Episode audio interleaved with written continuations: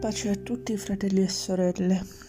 Questa mattina per la serie di Leggiamo insieme la parola di Dio, leggiamo insieme Ageo, capitolo 2, dai versi 4 a 9.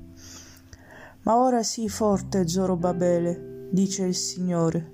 Sii forte, Giosuè, figlio di Josadak, sommo sacerdote, sii forte, popolo tutto del paese, dice il Signore Mettetevi al lavoro perché io sono con voi, dice il Signore degli eserciti, secondo il patto che feci con voi quando usciste dal paese d'Egitto.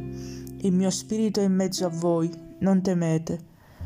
Così infatti parla il Signore degli eserciti, ancora una volta fra poco io farò tremare i cieli e la terra, il mare e l'asciutto, farò tremare tutte le nazioni le cose più preziose di tutte le nazioni affluiranno e io riempirò di gloria questa casa, dice il Signore degli eserciti.